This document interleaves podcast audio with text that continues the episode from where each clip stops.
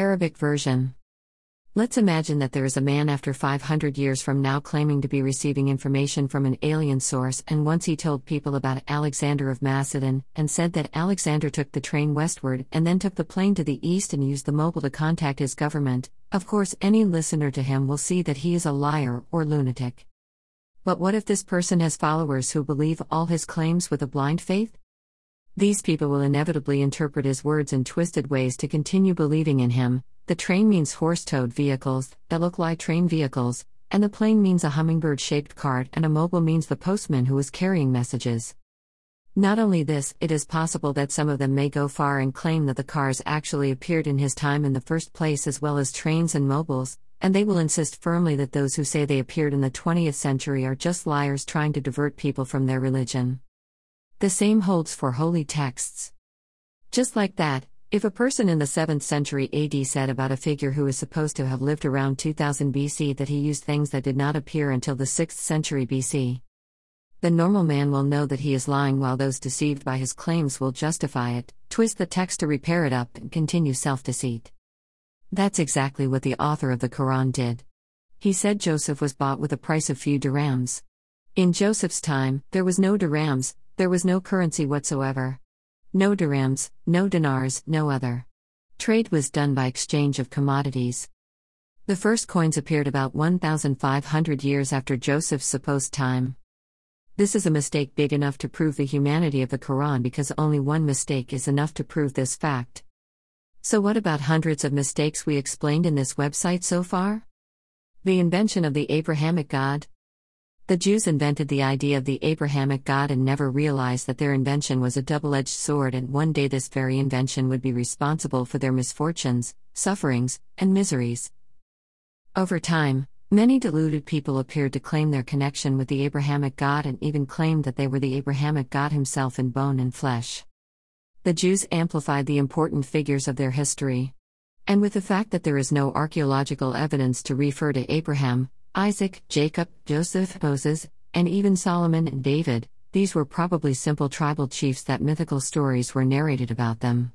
Some of them may have not even existed. But for the sake of discussion, we will assume that they were true figures. Joseph, according to the Torah and the Quran, represents the second or third generation of Abraham's descendants, separated from him by Jacob and Isaac. That put him around two thousand B C. Moses, although he also does not exist in any historical trace or inscription, the Torah and the Quran make him the man who took the Jews out of Egypt to the Holy Land. This makes his time between thirteen hundred and fourteen hundred B C, more than six hundred to seven hundred years after Joseph's time. In fact, almost there are no traces of Hebrew figures before Ezekiel, whose time was supported by some archaeological evidence and indicated that he lived in the sixth century B C. That is, eight hundred years after Moses, and about fourteen hundred years after Joseph. The period of Solomon, who is found only in the Torah and Quran with no supporting archaeological evidence so far, dates supposedly back one hundred years before Ezekiel. Dirhams, drachmas. Quran stated that the price of Joseph was paid in counted dirhams. Dirhams and dinars were the existing coins during Muhammad's time, and he mistakenly though they were existent since forever. The appearance of the first coin dating back to the sixth or seventh century B C.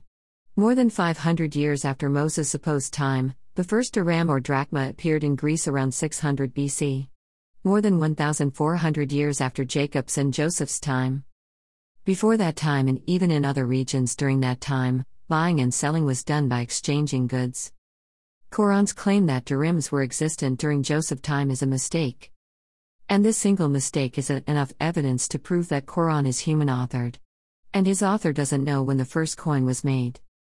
This link from the Encyclopedia Britannica shows the date of the appearance of the dirham, which was invented around the sixth century B C. The price of Joseph. The Quran did not know the date of the appearance of the dirhams and did not know how to arrange its stories in time. In fact, the Quran is completely confused in terms of time and dates. There is no single date for a single event, and the order of time is totally disturbed in many parts of the text.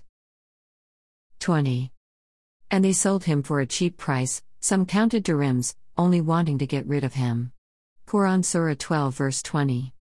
Quran author was always confused regarding time. This is because the delusional disorder patients lose the ability to demarcate between different times. In another instance, Muhammad confused the time of Moses with that of Christ.